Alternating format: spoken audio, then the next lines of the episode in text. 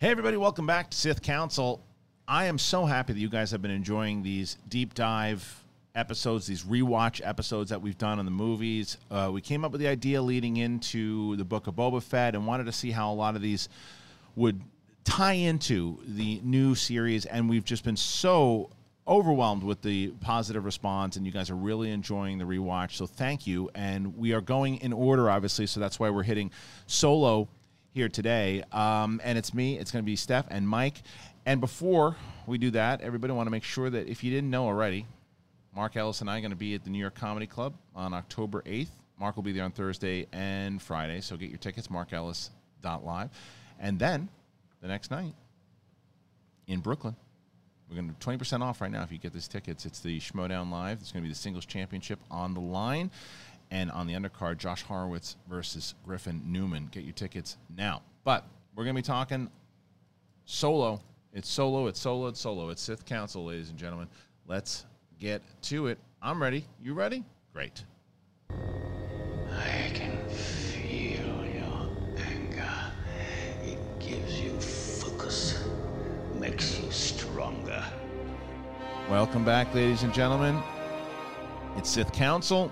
It's the rewatch series here on the SEN channel. I'm me, Christian Harloff, joined, as always, by Mike Kalinowski. Well, not as always. Oh, hey, now. But Steph, as always. Steph is more as always. Yeah. Yeah. Committed. Oh, don't you even start. Don't even give me that crap. Yeah, it's nice to see y'all. Hey, guys, I'm in the car. Hey, Mike, where are you? I'm driving to the studio. We start now. It's like, oh, I thought we started an hour. But you, yeah, I know. But you messed that up last week. You know. No, that, right? We're not going to talk about that. Okay, but you don't. But you admit that. I don't admit anything. What do you mean you don't admit that? Never mind. Okay. At least you don't sound like Lady Proxima. My boy. So we're talking about Solo. Obviously, we're going to be talking about the movie in general. And so I rewatched this movie last night. I'm sure, like all of us did. Let me make sure this stupid thing is. You cleaned up your desktop. I'm happy for you. Shut your freaking mouth. Kid show.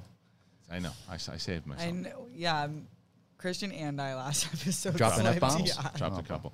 But, all right, so I watched it last night, and I finished it up, and I remembered I basically felt the same way about this movie after I watched it this time as I did last time. That is, the first 15 minutes are tough to watch. The first 15 minutes of this movie are like almost like shut it off time for me. Oh, okay. Yeah, it was rough. Like the Lady Proxima, Big Worm, all that stuff.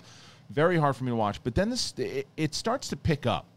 It starts to move. Okay. I think after a certain moment, the story moves, and it's so strange because at one point, you know, this movie, for those people who don't know, Lord Miller shot a bunch of stuff. And then Ron Howard came in and shot a bunch of stuff. Yeah. There are times when I'm watching this kid as Han Solo, and it's like he was given direction to act like this, and then he was like, no, we need more swagger, we need more like Harrison Ford. There's like one note, don't act like Harrison Ford at all. Right. And then there was another note, try to emulate him a little bit. Yeah. And those scenes, like, because there's certain scenes when he's there, he's like, oh, he's trying to do a thing. And then there's other times, like, which character is that? Yeah. So, I felt that same way with this watch. I also felt that I was way more interested at the end of this movie of watching a Crimson Dawn series than I ever would be of a Solo 2. Okay. Because this, very similar to what we talked about with the prequels, I thought that this story was good. I think it was a good story for Solo. Yeah. And it wasn't anything about his performance. It's not a bad performance. He just doesn't carry the swagger of Han Solo for me. What do you think, Mike? I kind of felt like you felt every time I see this film, nothing changes about it for me. Yeah. Now I don't certainly like it more. I don't like it less. But I did notice on this rewatch, everything about it is it's a good film. Technically, the effects look great. It's Star Wars, but I noticed in this film what was missing for me, and it's prevalent in every other Star Wars film, is the heart. Yes. It feels very cold and very. I on the drive here, I was struggling with how am I going to say this because I don't want to come off in a certain way. Like, it just felt not cold, like cold. It felt like it's a technically fine film. It's directed great. It feels Star Wars. I don't feel like for any minute, like, this doesn't feel like Star Wars at all. I don't know where I am. It just, I don't know if I don't connect to the characters. Like, there's something about Star Wars, you just feel a heart, to, a through line of the film. Even Rogue One, these characters that we don't know, you know, you are instantly brought into them with Galen and Jyn, and that brings you in instantly. Yeah. Solo, and like, you're committed to those characters instantly. Yeah. In a way I did not commit to any of these characters. Yeah, and as far as his performance go, I don't fault him at all, because I'm sure having three different directors between the two, Lord Miller and then Howard, you've got three different voices. I'm sure the studio was there, so I don't fault this kid at all. And I didn't want, like, they wanted the guy from Age of Adeline that looks like Harrison Ford, and I was like, no, I don't need that. You're talking about Anthony and Gruber, who I still like and think that what I'd like to do with this, with him, is now that they have this deep fake guy. Oh, I don't need a full series of Han Solo. Yeah, put him in a couple scenes, because I watched Jamie Costa's short film. Yeah, that he did as the Obi-Wan one. Oh, it's Han Solo. Han Solo one. Yeah, and for people, the thing I push back on a lot with people who say, like, well, he had to eventually get to that swagger. Nah.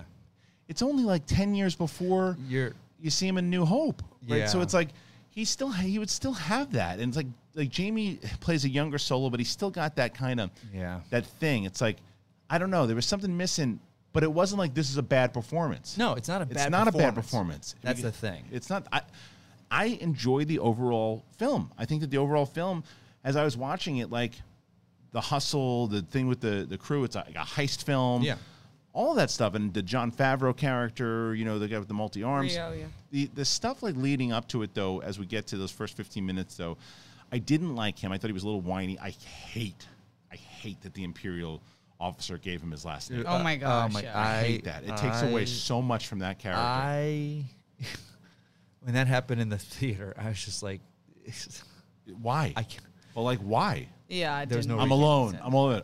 Han Solo, so an Imperial nobody gave one of the greatest characters of all time his name, like, randomly, but all of that stuff, like, because, and then, you know, the stuff with him and Chewie was kind of fun. You know, yeah, I like that. I love the stuff with him and Chewie. I really do. That's that and Kira, which was underutilized in my opinion, and Crimson Dawn are definitely the highlights of the film.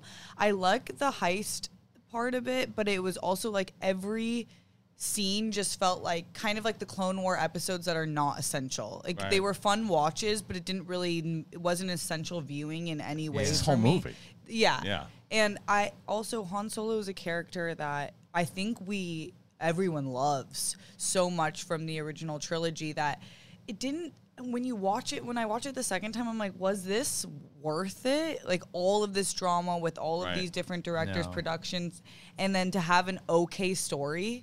Yeah, well, so talking about the story itself, though, I actually think very similar to what we were talking about with the prequels, right? Yeah. I think the story itself is pretty solid. Yeah. You start with Han Solo. He's on Corellia. He's trying to figure out, like, you know, how the hell to get out there. He's got this love of his life, right? He then has to escape the way we always seen Han Solo before. And I'm telling you, I stand by the fact Proxima has a scary alien voice with subtitles. Yeah. That scene plays very differently. Yeah. And instead of a... what are you talking about? And, like, it's so corny. That scene is so corny that it's like, oh, my God, I was contemplating watching that scene going, all right, so this is really falling lower on my list. But then, like I said, once Beckett brings them on board and he starts working with them, and they have, like, this plan, and he sees Kira, like, Paul Bettany's really good in it. Yeah. Like, it's the story of him trying to find this love and finding in why. And I do like the idea of Beckett being like, don't trust anybody, kid. Don't, all of that, how that stuff and how his philosophies in life, that's what he falls into. By the time we see him in New Hope, he's been screwed over. Like, that I get. Yeah, but the big problem for me, and it still holds true, is by the end of the film, he is not being, you know, looking out for himself. He's looking out for these rebels. Right. The whole Enfys Nest. Yeah, he's helping them. And then, okay, so then we meet him in New Hope, and he's back to, like, nah, I'm taking care of myself. It's like, you just helped all those rebels, so why aren't you going to help these rebels? Like, where did that, you know, that to me was a massive, like, yeah, that wow, was he needed to have that, like, cold, like, I'm taking care of myself. We needed to get that, like, the reason why, yeah, Han being Han, like, and like you said, like, people talk like, oh, well, he would have grown into this. Like, it's not that far. Who I am now is who I was 10 years ago. I'm the same guy. I don't change much. You have different life experiences, but your essence of who you are, right? Like the swagger was, and I don't want to say it's not there at all in the movie, right, because sometimes it is, and I don't know if that was just a mixture of. Yeah, I think when the way he got involved with the entire group, like Thandi and all of them, was cool. Like, he recognized that different things about their suits, like it had like laser holes in it, so he knew that he had stolen it off of someone. Those things worked. I also think with Aaron Kellerman's character, Enfys Nest, yeah,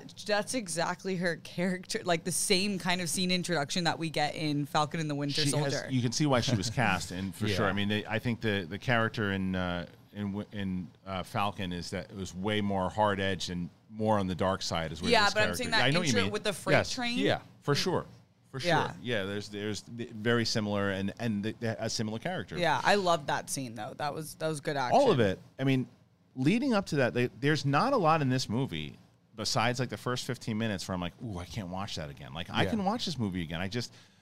There's just a lot of things that happen in it that I don't, you know what it is about this version of Han Solo is that Han Solo, even when he's a real jerk-off in Episode 4, he's charming.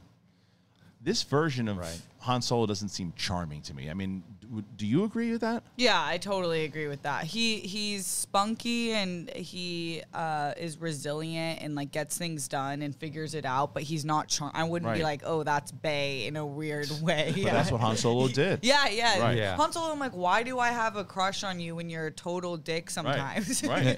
Because he's the bad boy. Yeah. And this, he did not play as the bad boy in this. But I don't want to harp on that for the entire thing because, like, I do think this is a good Star Wars. Well, you know what's funny about it? There are times throughout this movie that it feels like a Star Wars movie, and there's other times that it feels like a new science fiction movie. Like when they go in, right? Well, yeah, I was talking to Steph about this. Like, the beats work as a science fiction film. You know, there's great action, the build up, the escaping the maelstrom and all that. Yeah. It's great build up.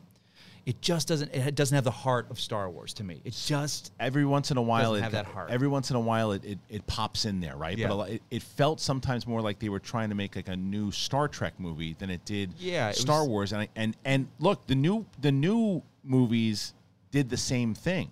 Like it's okay to bring in new aliens. Yeah. It's okay to bring in new things.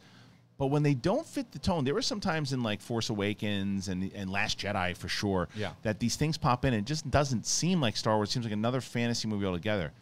Mandalorian is like a gold standard at this point of you can bring in new aliens, you can bring in new things, but it all feels like what Star we've Wars. Seen before, Star Wars. And there was a lot of that missing in this film. Yeah. But the relationship with Chewie works. For sure. I think that was when that character shines. If what I take out of this is, and I know, and I'm not bagging on the people that do it because there's a hashtag of the Make Solo 2 happen. I don't need it. But what I would really love to see is a Crimson Dawn series. I think that is the stuff that's set up the most here. Yeah. The Darth Maul stuff, Kira. I mean, if you can get Emilia Clarke back on television in a role like this. Yeah. Why wouldn't you? Right. Yeah, and if Han Solo pops in to do whatever to save her, not save her, but save the day or come in and help and whatever, then fine. But like, I don't know. I don't necessarily need to see his version of it again. Yeah. I agree. Another part that is a strength, and I think you two will agree, is Lando. I love Donald Glover as Lando. That from the moment that he got casted, you're like, okay, there's no one else who could play that, which I think made such a stark difference between Han Solo's casting, where you're like, oh, I could see other people doing this, but with Lando, you're like, it's Donald Glover. Yeah. He also got his voice down there, and the way that Lando enunciated words and said certain words, and his real like accent would come out. Donald Glover took that, so there were times that he said things. You're like, that's how Lando would say it. That's how you felt him as Lando. When again emphasizing the fact that it's not a bad performance by this kid. It's just a matter of I never locked into it because the backstory, the stuff with his and there was stuff that they left on the table a lot. Like, yeah, how about your dad? You get along with him? Not really. And then they never bring that up again. Yeah, which is like we're finding out how Han Solo became the Han Solo we know. So wouldn't that be imperative? Yeah. To the story. So I think in some of the plot points of Han Solo, that's where the lack of heart was, because I'm like, I want to know more about him. We see it kind of with Kira. It's a completely different relationship than he has with Leia, which I appreciate because all loves are different. But he doesn't even have that playfulness with her. He's just kind of chasing her around like a puppy dog the whole time, and he never really he's never like that. I mean, he does, they do like the throwback closets. He's in the, they're in the closet, so they do the Falcon scene where in Empire, and but it didn't have the same kind of movement that scene had because there was that playfulness that he has with Leia at that point and that sarcasm. Yeah. But the mission and the stuff with, and I didn't mind the stuff with the droid. L3. No, I like her. I loved L3. A lot of people had a problem with that. I didn't have a problem with that. I think that whole thing and the fact that she has this thing for Lando and the cute conversation she has with Kira about like, that was great. How would that work? And it does. And it does. And then I really liked the idea that her navigation system is why the Falcon is so good. I thought that was a very clever way to put that in there. I love that. I love her, and I could see exactly why people in the Star Wars fandom don't like her, because she, has she doesn't like authority, and she questions, being in control, and like does a lot of the like she's anti control, and she feels that social justice warrior type that a lot of Star Wars people don't necessarily love, so I get that, but I do like it was a droid, and I thought she did it in a funny way. It worked. Yeah, she's a droid. It was funny. You're like, of course Lando would have a relationship with the droid. Yeah. Of course he would. And my favorite thing Donald Glover said was in an interview, he's like, we're in space, like there you can't just like one species. And he had a very different affection for the droid, and he was obviously really upset, but I thought that they played off. I thought their relationship, for as much as like I said, I don't think there are no moments when he plays like Han Solo. I do. I think the last scene, the Sabacc game, I think he's very Han Solo-ish. Yep. Yeah. Where you have when he finally gets the Falcon, and there were those moments, Mike, that you're talking about, that when they put that John Williams score in, it felt like it. I understand why they led to the John Williams score. Yeah. But I think it was missing in the opening scene when Kira and him are racing away. I didn't love the music choice, and I still never really loved the idea of no opening crawl. I think Star Wars always should have it, whether it's the saga series. And you see the machinations of corporate, the studio going, we got to separate ourselves from the other things, and you're just like, no, if like Filoni was just like, no, put the Kroll in there. Like he's like one of those guys. It's like the fans want it, you gotta have it. It just because they still do something. It's a lawless time, fighting for hyperfuels. Like you still have them. The text the there into it. Just they wanted to separate themselves. They wanted to be different. There was no necessary. I just like and I agree back what you said earlier. For me, like Glover doesn't do an impression of Billy Dee Williams. No, he embraces it in the spirit of him. I don't want a guy doing an impression. Right. That's probably the fear of why that role of Alden took it so differently, because he probably doesn't want to go up there trying to do an impression of Han Solo. And that's ultimately why he was probably cast in it. Ford has such a distinct voice. Yeah. He does. Especially even as Solo. It's just this laid back, kind of laconic. Yeah. And he's younger, but not that much younger. It's like the one moment I did feel he was Solo was, and I'm curious if it was a reshoot, was when he shoots Beckett. That I love Han that. Shot first. I liked that. Like doesn't away from to finish, and no, I was like that's Han. There was like I said, there were some really cool moments in this movie. A lot of cool moments in this movie, and there's more stuff about, like I said, if this was a standalone different character Dash. That's movie, what I said. I said that once. I don't know. Maybe it was you and I talking. Yeah. It's like if this was a Dash Rendar movie.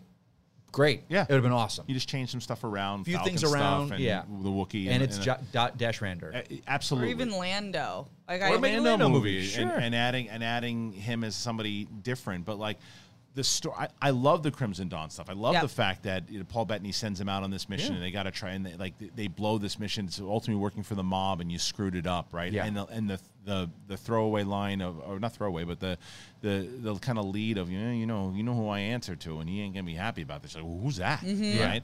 And I remember seeing the Darth Maul moment when it happened, and I was sitting next to Ken, and I looked and I whispered over him. I go, "That's ballsy." I said, a lot of people are not going to understand how Darth Maul's alive. Exactly. Yeah. Because if you didn't watch Clone Wars. You'd have no idea. You'd like, I thought he died. Like, the casual viewer who went to go see a Star Wars movie would be like, oh, how is he still alive? His legs got chopped off. Right. How is he still alive? But as this movie gets older and there's more stuff that keeps coming out, then more and more people are starting to understand that. Yeah. It feels, though, that that was a thread that will now be left in the wind. See, like, I think so. They're gonna pick up on just Darth knowing what we're getting so far, all the shows. Yeah. That seems like Solo. We tried, it didn't work. It's relegated to here. Now, could that thread be picked up by someone else eventually? Sure. Yeah. But I just don't see that going anywhere. I don't think there's a thread as far as Solo goes, right? Yeah, that's. But I do think that they set up. I actually think they set up more with like. With Enfys Nest and Crimson Dawn. Well, I'm just surprised they didn't announce, not even they didn't announce anything. It's not part of what we know coming forward. So here's a reason why I think there's a possibility that this series could be announced in the next couple of year or 2 years, more so than it would have a year ago, right? Okay.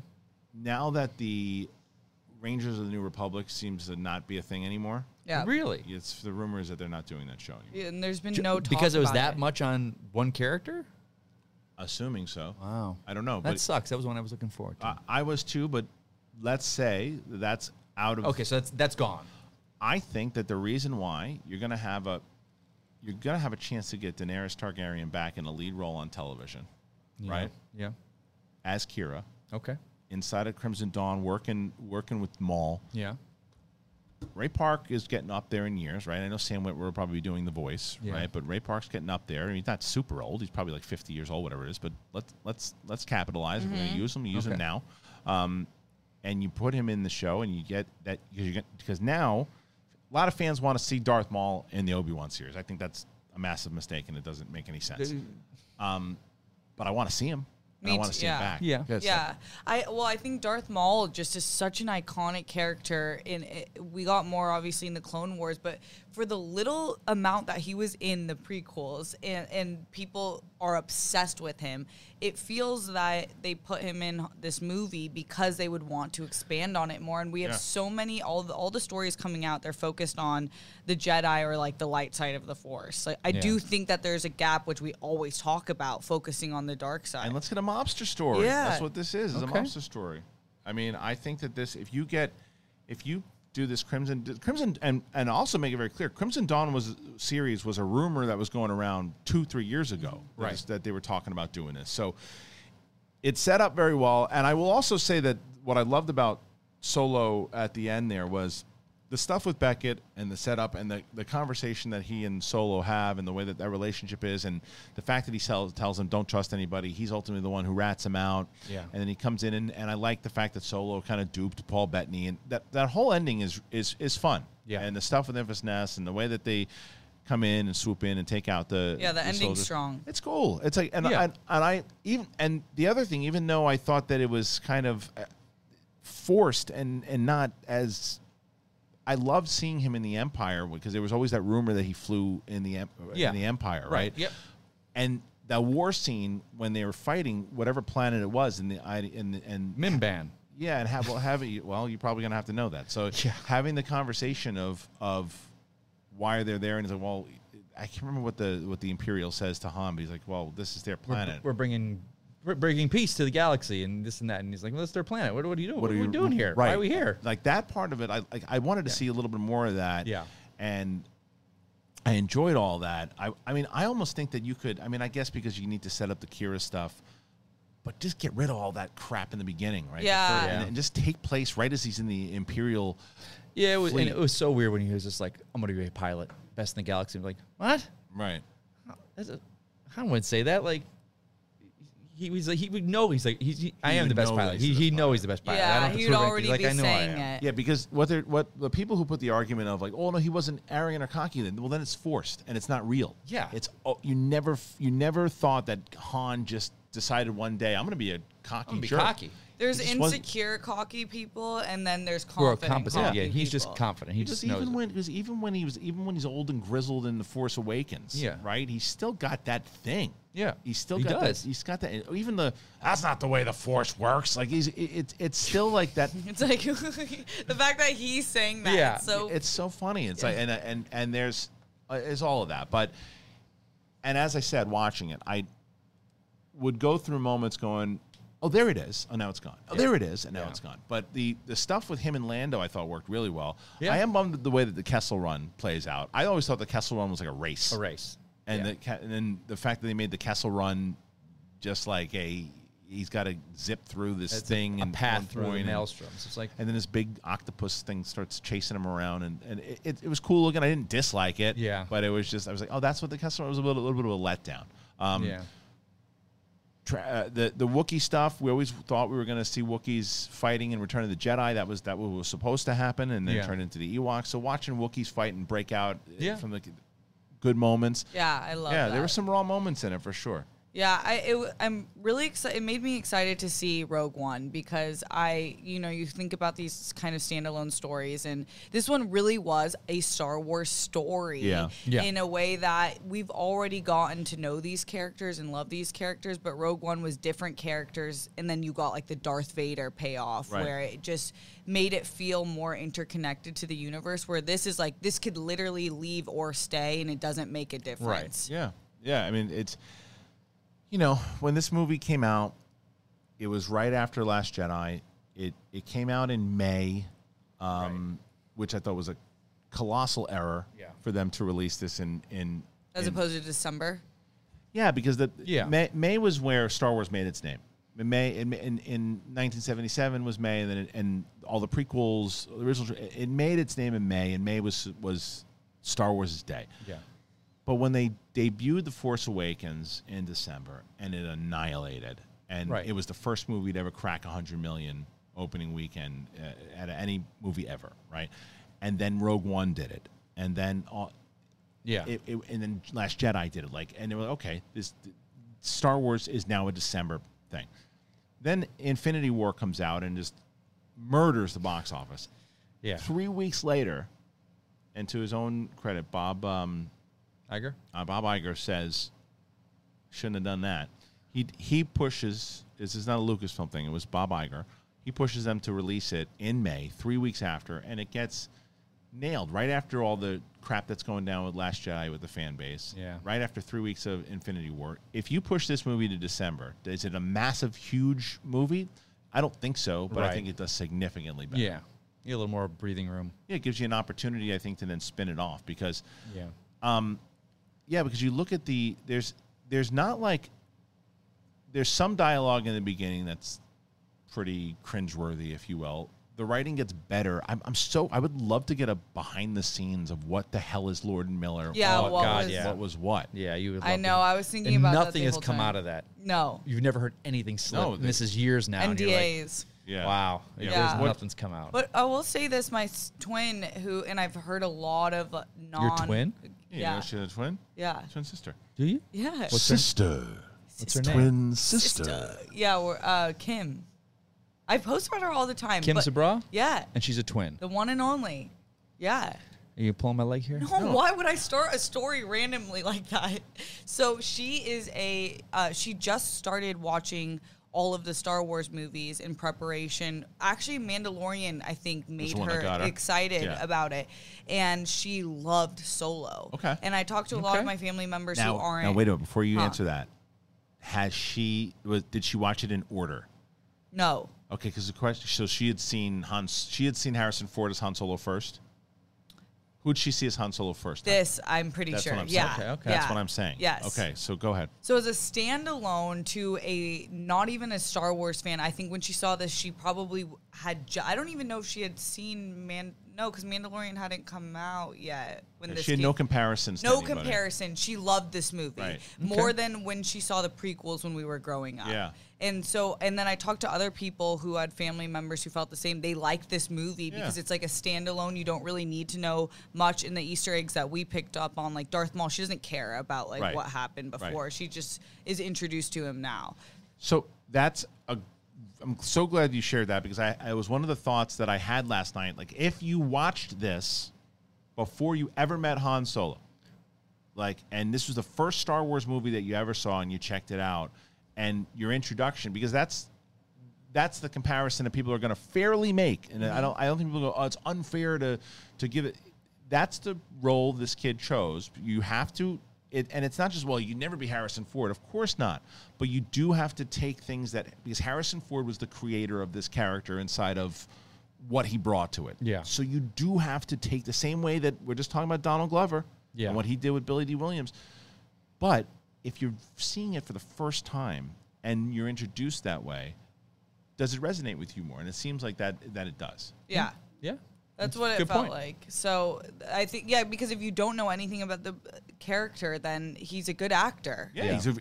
I don't, there's not one time throughout this entire movie I'm just like, oh, he's like, Hayden Christensen had to really push through because he just didn't have enough direction. There's some stuff that it just comes out like really doesn't come out great. I never had that moment in this movie. No, I never had that. I know I was like, this is. I was excited when he was cast. Yeah. But stuff like again the beginning stuff I could do without. He gets well once it picks up. Like as I was watching it last night because I was a little hesitant. Not I mean who's gonna watch it obviously for this, right. but as I was sitting down, I'm like I'm not looking forward to this. I really wasn't looking forward to it. And then I get to that Proxima scene. Oh my God. And I'm like, okay, this is exactly why I wasn't looking forward to this. And then I found myself like, okay, no, now I want to watch the rest because I'm intrigued and I said to myself, I'm gonna obviously talk tomorrow about, and I have to because it is a big concern for me, the Harrison Ford, Han Solo stuff and the character of it. But getting away from all that and just watching this as a movie, am I enjoying it? I am. Yeah. Yeah, I did enjoy it after, but I forgot how much I didn't like the Lady Proxima because I usually don't care that. Like, I probably didn't help. Yeah, no, probably not because I like Maz, and a lot of people don't. I loved Maz's character. I think her scene in The Last Jedi Last Jedi I didn't like. I didn't like that, but when she's like in space. It seemed like a laser tag video. So bizarre, but I like that character, and I do normally agree with Christian and like put subtitles on a lot of these alien characters, but she was just like the Mike Wazowski paper one. Like I felt like it was a Pixar character in a Star Wars movie, and it just didn't make sense. But then after you, once you got Chewie and him combined, I was like, okay, I do remember there's parts that I genuinely love. Yeah, absolutely. Go ahead, Mike. No, I'm agreeing. Okay, yeah, I think that like the Chewy stuff, and I didn't even mind it. I don't know if I did it first, but I didn't mind it last night when he's talking Wookiee because it didn't bother me. It did. No, it didn't. Yeah, it doesn't bother me. It doesn't bother me because there was always that question of how does he understand him? Yeah, and you don't need to ever see him do it again. You just know because he said, "No, I understand a little." He's like, let's talk this out, and they start playing together. That the playfulness with him and Chewie is there throughout the whole time, and then it's pretty cool when Chewie sits down next to him, and the first time he sits down in the Falcon, and the music starts. Like that stuff's pretty fun. I mean, it was. Yeah, I agree completely. I don't mind him speak. I actually thought that brought more love of Han Solo's character to me because you forget Chewie's out here translating for everyone he has to like understand every other language, and Chewie's no one knows Wookiee. Like it's kind of messed up, so it's a more lovable characterization of Han that he does speak that, and it shows why there's like that bond connection. You know, what it was, there was always that, I don't know why they stayed away from this, but there was always that thing about the life debt that Han Solo. Yeah. And it wasn't the life debt. But it wasn't really, but why? Because he saved them from the prison? There wasn't, they don't really ever say it in the book. In the book they do. There's so much that we, as kids growing up with Solo, and you want to know about the Kessel Run, the life debt. Right. Like all these things. You knew he was in the Imperial Navy. You knew that. Right. Or, but then again, maybe they look at it as like, well, it's not canon anymore, so we can do what we want. Change it up a little bit. We wanted to see Han in the Imperial Navy and doing his thing, and we got 5 minutes of it, a little scene, and you're just like, no, we want to see him fighting against, like, these guys, I don't. You know, you talk about how with the Andor series, you want to see the other side of it. Yeah. Like, that was a perfect opportunity where you see the other side, like these guys, kind of what Finn did, but maybe they thought they already covered it with Finn. I think if they hit that movie, you know, if they hit that movie today, I think it's done very differently. You think they do the Solo film today? Yeah, okay. They did say because of what they have set up in Mandalorian, what they're setting up in the series. Yeah. I also, you know, it's look, they were throwing things at the wind and they were basically trying to get people in the theater and trying to go in after an iconic character. I just thought that was too big of a swing to do that early.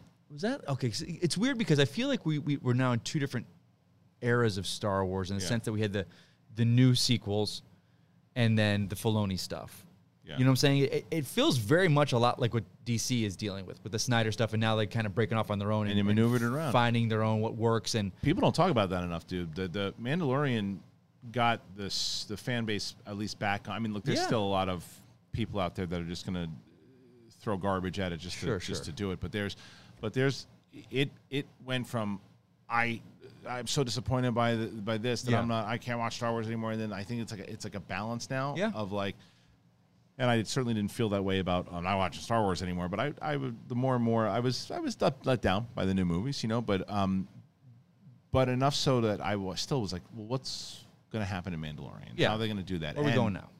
And when they had these conversations of all, like we just had, well, Katie Sackhoff is going to be on Big Thing on Monday. Nice. And she talked about a lot of the directors and how working with people who love Star Wars, how it helped and how it influenced and the creative process behind it. And she talked about working in the volume and all those things. And I think that the stuff that they learn throughout working on Mandalorian, I think they're going to take that into film. I would think so. I would hope so. Start moving stuff into film. Yeah. So do you guys want to see a Crimson Dawn series or you don't care? I would definitely want to see that. You know, I'm on my Soprano rewatch or watch for the first time. So anything mob based, I'm here for. Yeah. That would be really, really cool. And I think that Star Wars would gain a new fan base of people who want a darker side of Star Wars because some people Maul. Yeah, exactly. One of the most loved characters. I think some criticism of Star Wars is that it is super heartfelt, heartwarming, which I love about it. Yeah. But some people want that dark and gritty. Yeah. Mike, do you care about? Would you care about? I don't care. Not as much. Yeah. Nah. It's fair. I'm one of those guys that always says like, God, I'd love a Star Wars without lightsabers and a Skywalker, and that would probably be one that would have no lightsabers and no Skywalkers. Well, have them all though. Yeah. Were you excited about the Mandalorian? Was I excited about it? Yeah. Okay. Yeah.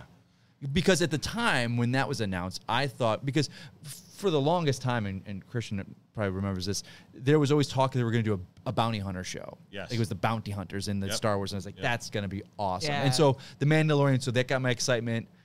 It wasn't what I thought it would be, but it hooked me up right away. Well, Rogue One was rumored before it came out was that it was the plans for the Death Star was like a whole thing with the bounty hunters trying to find it and trying to get it. That was originally what I had heard. The rumors were that it wasn't like these ragtag group of like wannabe rebels. It was bounty hunters. Yeah. There's a lot of stuff now, and I think Disney Plus has opened it up because now when movies start to get pitched, that you know those conversations as they sit around, they go because Solo 2 was signed. It was if this movie does well, we're doing Solo 2, and Kaz didn't even said as much. He had an idea for it, and now the conversations are well. That's not these things aren't going to necessarily work as a feature film, but does it work for Disney Plus? Yeah, you know that conversation is going to happen because we know Mandalorian, Boba Fett, Acolyte, Obi-Wan, Andor, Ahsoka. Right? Those are the ones we know. Mm. That's when we get this, the question, when we have this new Disney Plus, like when is it, October? The drop, remember they did the whole Visions? Not Visions, no. They did the announcement thing for... First it was DC Fandom, and DC Fandom's doing it again. And then Disney Plus did like their whole drops. Their D23 version. Remember last year when we did all the coverage on all the movies, on all those shows? Was that when the... When Patty Jenkins was announced. Yeah, yes. So they're going to do another one. Do we think that there's going to be any more drops or information about new shows? I think they'll maybe focus more on footage. Like trailers. Because last time we had no footage. Right. So I think this time we'll get Obi-Wan, Andor... Maybe, definitely Book of Boba.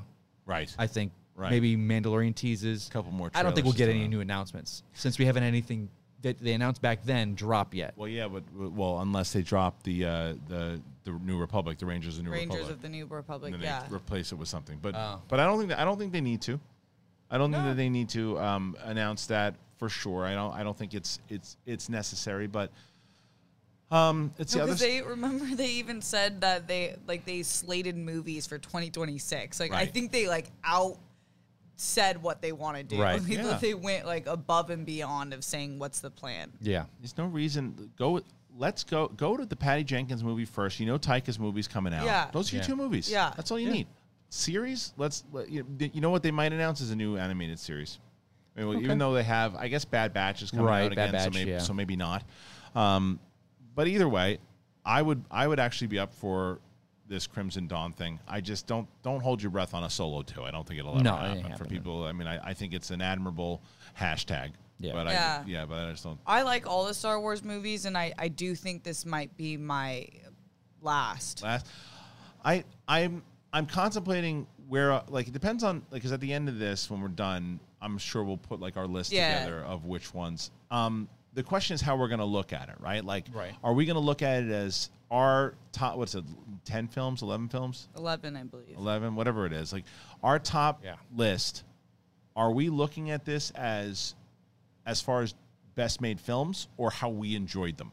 Because, for example, I have to decide that. Last Jedi, out of all of these movies, is one of the best made films as far as how it's made. Look-wise and cinematography, sure. Everything, even on a certain... Not if you agree with the choices themselves, but the writing, the actual writing...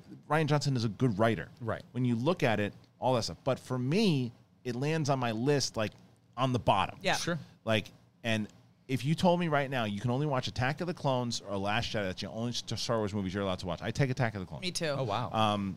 After rewatching it the other day, I gotta rewatch Attack of the Clone or Last Jedi. Last Jedi. I feel. But saying that, in no world is Attack of the Clones a better made film. It just isn't. But I enjoy the story and I enjoy where it leads up to way more than I do with Last Jedi, if that makes sense. Yeah, what it's doing with the character setup. So I don't know where this fits on that aspect because I think I enjoy watching this one more than I did Attack of the Clones because even though in the overall scheme of things, the story for Attack of the Clones plays more, this to me, after that first 15 minutes, was tough. I really enjoyed watching this movie, and I just got, I have to get past the fact, minus the open criticism on it, because that's what we're doing here, but the fact that I don't feel like he's Han Solo. The movie was fun for me. Yeah. And I like the end. Yeah, okay. I do like the end. I think it was a strong landing, and there's a lot of great parts of the film. Yeah. But just overall, I think with Star Wars, when I'm thinking of, what would I point people to of why I love Star Wars, this would not be at the top of my list. Get you? Yeah. Yeah. Anything else that we're missing here? Mike, you got to take off? I do. All right. It's nice to see you. Okay. I leave right now? Okay. Yeah. I got to go. You got to go. He's got I got a doctor appointment. Okay. You should have got gas. Did you say that? Yeah. I have gas? You have gas? There's a toilet right there. You say that? Did you go to the... You just said you had gas. See what I... Is this what I missed? You just said you had gas. Yeah, the whole last episode, we just talked about your gas. Revenge of the Sith. Just gas. Revenge of the Gas. Revenge of the Gas. Oh, that's a good one. Try it. What was that? You just no. The way you do it, my buddy taught me this a long time ago. Just here we go. Just say FRRRRT. Say that. That's how it is. That's what you learn. That's what I learned. That was in college. Learning how to fart. Yeah. You two are talented. That's right. Should have cast us as Han Solo. Just trade off. I'm going to get tattooed far to my forearm. Get out of here, man. All right. All right, Mike Kalinowski. What are you guys going to talk about when I'm gone? Anything good? All right. We're going to finish up this. Okay. We got about 15 minutes. So we're going to finish up. You guys have fun finishing up. I'm going to go see the doctor. All right, don't hurt yourself. Bye. Good luck. Mike Kalinowski, everybody. Mike Kalinowski, everybody. All right. Let me see if I have. Oh, that's not it. I could switch seats. Yeah, why don't you do that? Okay. That's probably better. Make life easy. Yeah, make it a lot better. So Steph's going to go ahead and sit over here. Going to move Steph over. There she is, ladies and gentlemen. Probably should. I didn't realize that Mike was going to have to leave us, but nonetheless, let's see if I can find a. Everybody's going to be dealing with this now. That's not almost there. And then the last thing. Watch. This is what you guys are going to see me do. This I'm going to do it on the fly for people who are the audio listeners. Like, what's he talking about? Don't worry about it. Magic. It's magic. I'm learning on the fly. But Steph, is there anything else that stood out? About this movie that you maybe didn't see before, that you enjoyed watching? Sandy Newton's character, Val. Yeah. I thought I still believe she was underutilized. Yeah. I feel like she died way too quickly for me, but I love her. I really liked that character, and I feel like there was more to explore with that, and I think that she could have played more into the mentorship of Han Solo as well as Woody Harrelson's character. Yeah. And so I just wish she was in more Star Wars, because I think like her look, everything was just killer, and then she died. I understood though why they killed her off though, for Beckett to, because Beckett's a pretty, he's a criminal, but he's got that love. Yeah. And when she's gone,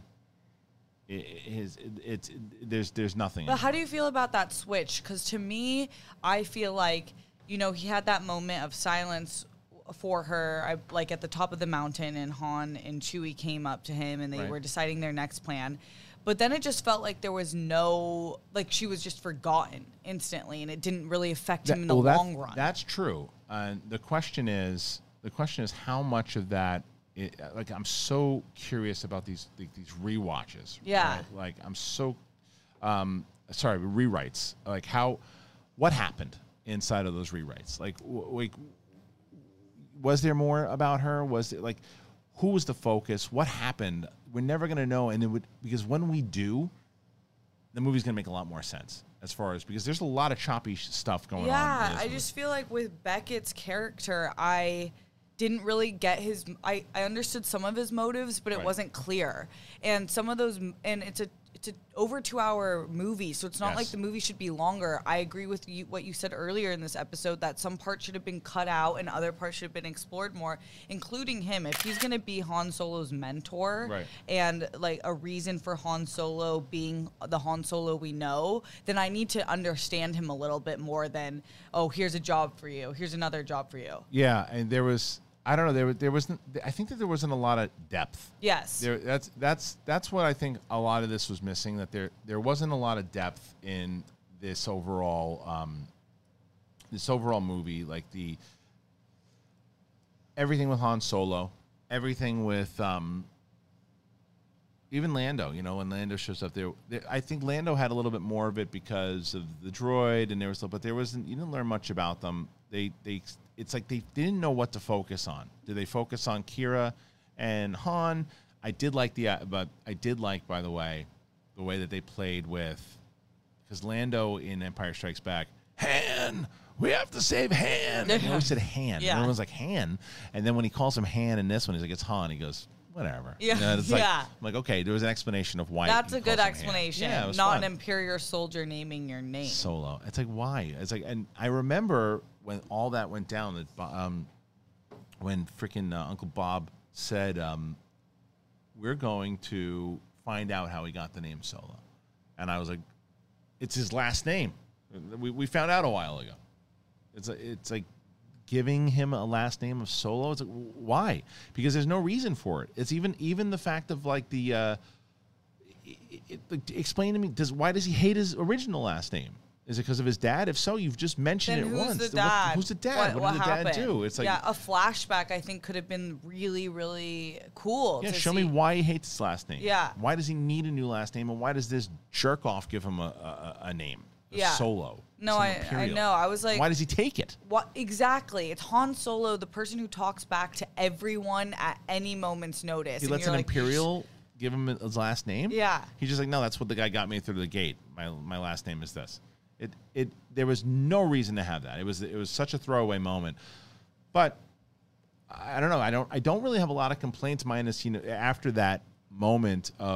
Besides, like, the first time. Oh, and I love the fact that they bring up what's her name, Singh, when she was killed by Beckett. We for a long time we were like, oh, we thought she was still running around, but he's like, no, the fall killed her. I just pushed her. Yeah, yeah, I did like that part. Yeah, because we never knew what happened to her, and the fact that that Beckett killed her, it was interesting, and I liked that they played that lore. That was, I remember that when they played with that. I mean, this movie played more with outside canon than a lot of the other things had balls before. Yes, Mandalorian. 100. Yeah. That's one of the parts that I like, that it was different from most fan service that we see in Star Wars, where I feel like it wasn't fan service. It was a good form of fan service, where, like, if you've watched the movies, you've read some of the books, you've watched Clone Wars, you get little things that other people won't get, and it still makes sense to the overall story. Yep.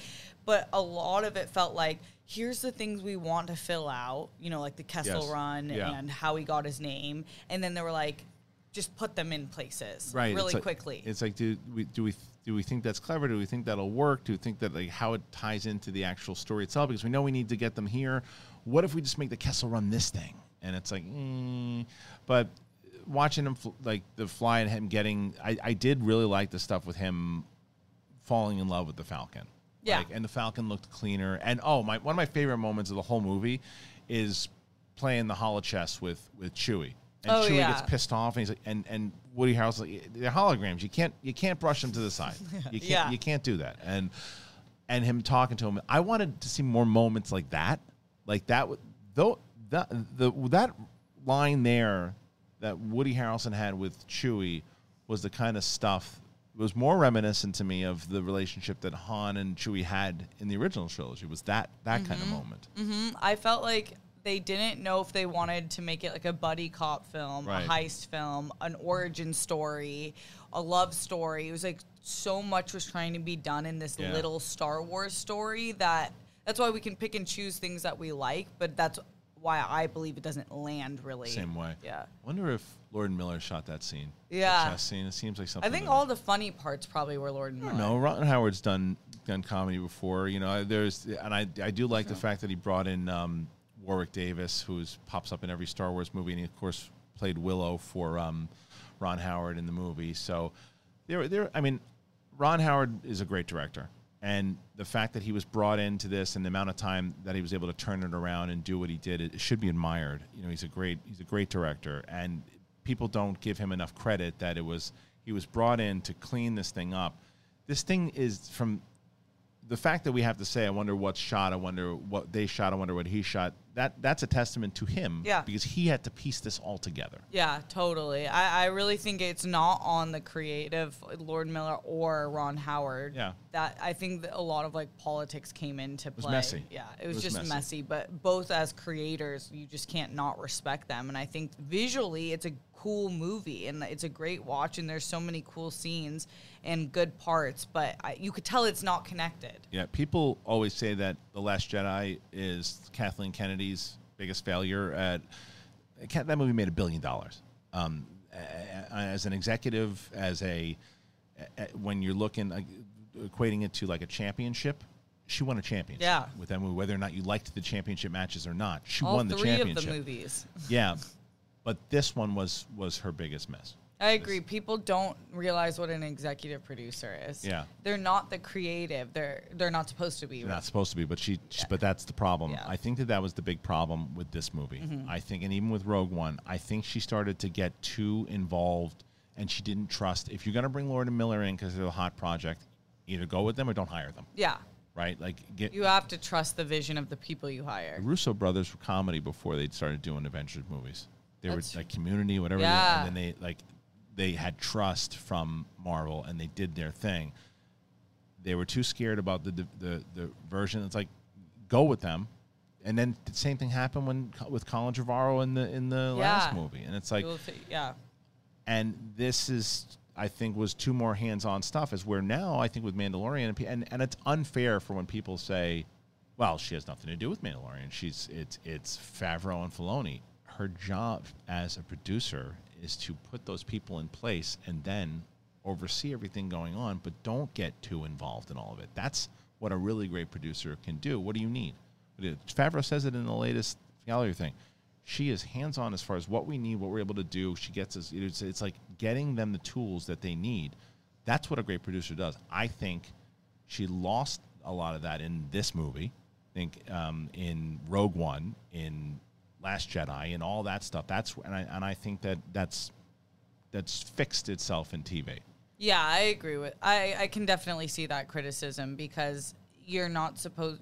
Once you hire people, you're supposed to trust their creative vision. Because it's such a different position to know where the story is going to go than to oversee a Star Wars. I hired you because I think that you're going to be able to do this, this, this, and this, and you're outside the box, and you're doing this, and then you start going outside the box, and I go, no, I want you to do this instead.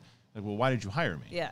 It's like, no, you can't do this, this, and this. They're not going to like that. Like, but why did you hire me? And it's like, and then it just this big clash, and it's like that Edgar Wright thing that happened back in the day, which is a different circumstance, because Edgar Wright was hired on Ant-Man before the MCU was even a thing.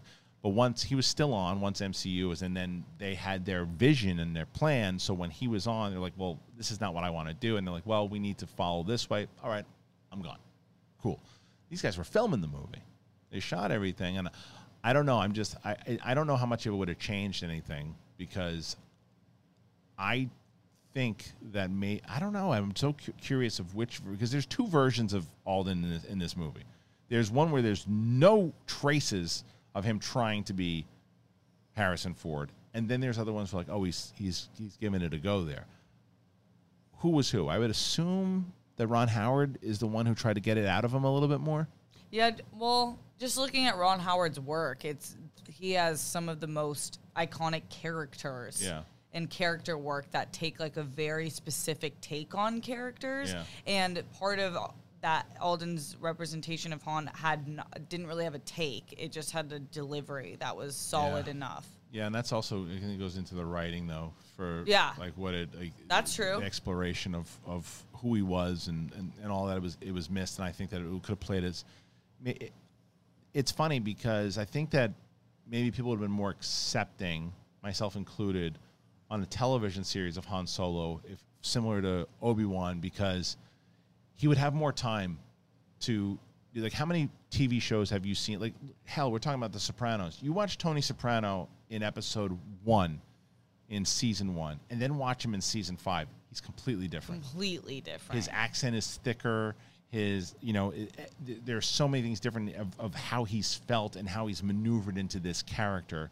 The same would be said in a television series of someone embodying Han Solo. Yeah, if you want to get the, you know, the confident, kind of arrogant, kind of offensive sometimes to women character as Han Solo is. I could see some growth in that, but it has to always have been kind of in there. Like, it has to be in there. With Tony Soprano, you know exactly where he could go. He's always had that thing, and like it's a progression into from the lifestyle that he's in and everything. It's a progression of it, and I think a television show would have done that for Solo, even if it was like 8 episodes, like, or 6 episodes, like Obi-Wan will be. Maybe that's where they learned, because Obi-Wan was originally rumored to be a movie. It was a movie, and so I think that course correction maybe is Kathleen Kennedy showing that. Oh, okay, I see. With certain characters like this, the movie didn't have enough time. They probably because there's a bigger risk in the box office failure. There's less of, I mean, there's still, it's just, if you're signed up for Disney Plus, and this is what I've been saying as an example for a while. If there's a movie that you don't want to see, let's say you have no interest in seeing a Solo movie, right? You're not going to pay the $12, $13 or whatever it is to get into the theater, because it doesn't interest you.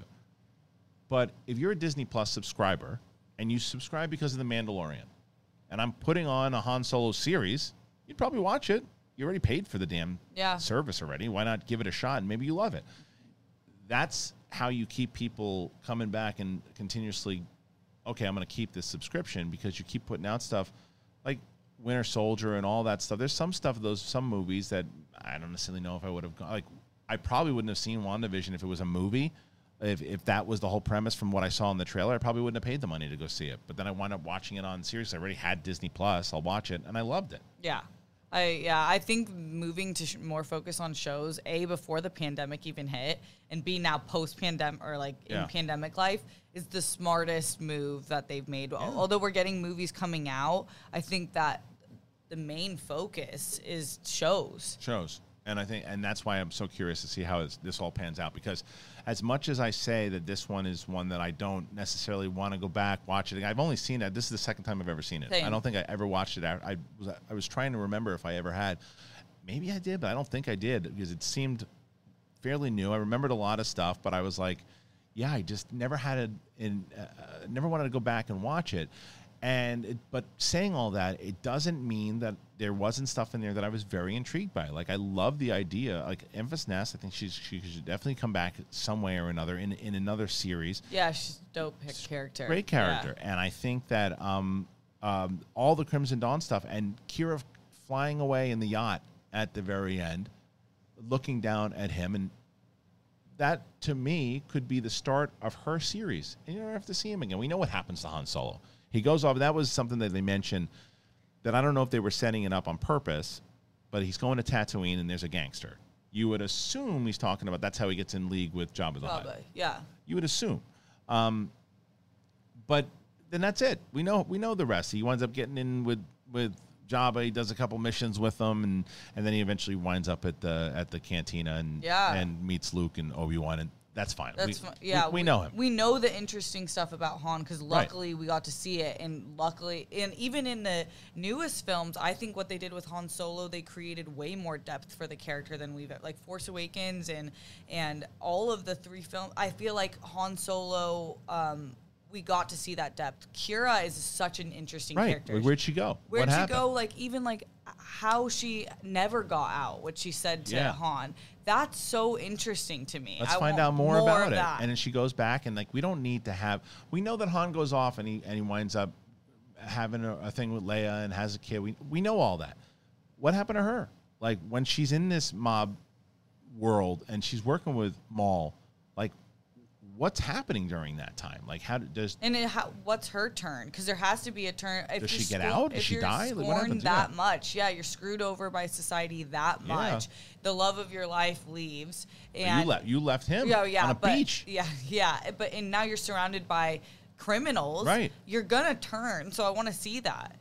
That's why I think a series with her, and with Emilia Clarke being as popular as she was on TV, and you announce her series and a Crimson Dawn series, I think that series works. Yeah. And because then you would get Maul, you get lightsabers, you get these things, you get the lead up, because we know Maul eventually gets ousted. How does she overtake him? Maybe she turns on the other side? Maybe there's ways to then blend in other characters that appear in Boba Fett or this other stuff. Maybe she appears in Book of Boba Fett. Doubtful, but maybe she does. I would love to see that. That, out of all this stuff, after watching this by the end, I was really more intrigued for a Crimson Dawn series than I ever had been before. Yeah, I'm kind of with that, especially on the Sopranos thing. I just think that would be really cool. It's fun. But, all right, this is our rewatch of Solo. Thank you guys for joining us here today. Thanks for Steph and Mike for joining us as well. Next week is Rogue One. So make sure you join us. If you haven't shared this with other people, please do. And we're available on podcasts. A lot of people not realizing or aware that we're on podcasts, Apple Podcasts, Spotify, anywhere the podcasts are found. So please make sure you check that out. This Sunday, it's a massive match, man. If you're able to make it to the cantina, could be history. Marisol McKee faces off against Ethan Irwin for the championship. Marisol, the first woman to challenge for the championship since Clark Wolf in 2018. If she wins, she'll be the first woman to ever win the singles championship. She'll be the first African American to win the singles championship. So come see us at theshmodownlive.com and get tickets at the Scum and Villainy Cantina as Marisol goes up against Ethan Irwin. Dan Merle also on that card against Lon Harris. Bibiani versus Lieberman. 3 matches, but they're all worth it. So come check it out. Come say hi, have a drink, have some food. Okay, thank you guys so very much. We'll see you guys next week for Rogue One. Love you all. Peace.